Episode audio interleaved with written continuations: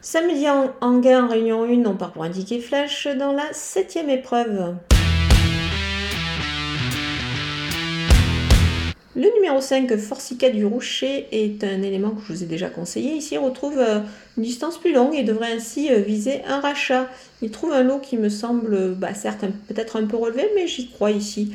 Pour un couplet gagnant placé, on va l'associer au numéro 10, Faubourg, qui bénéficie ici d'un très bel engagement. Il devra en profiter, son entourage semble y croire. Donc on va retenir ces deux éléments.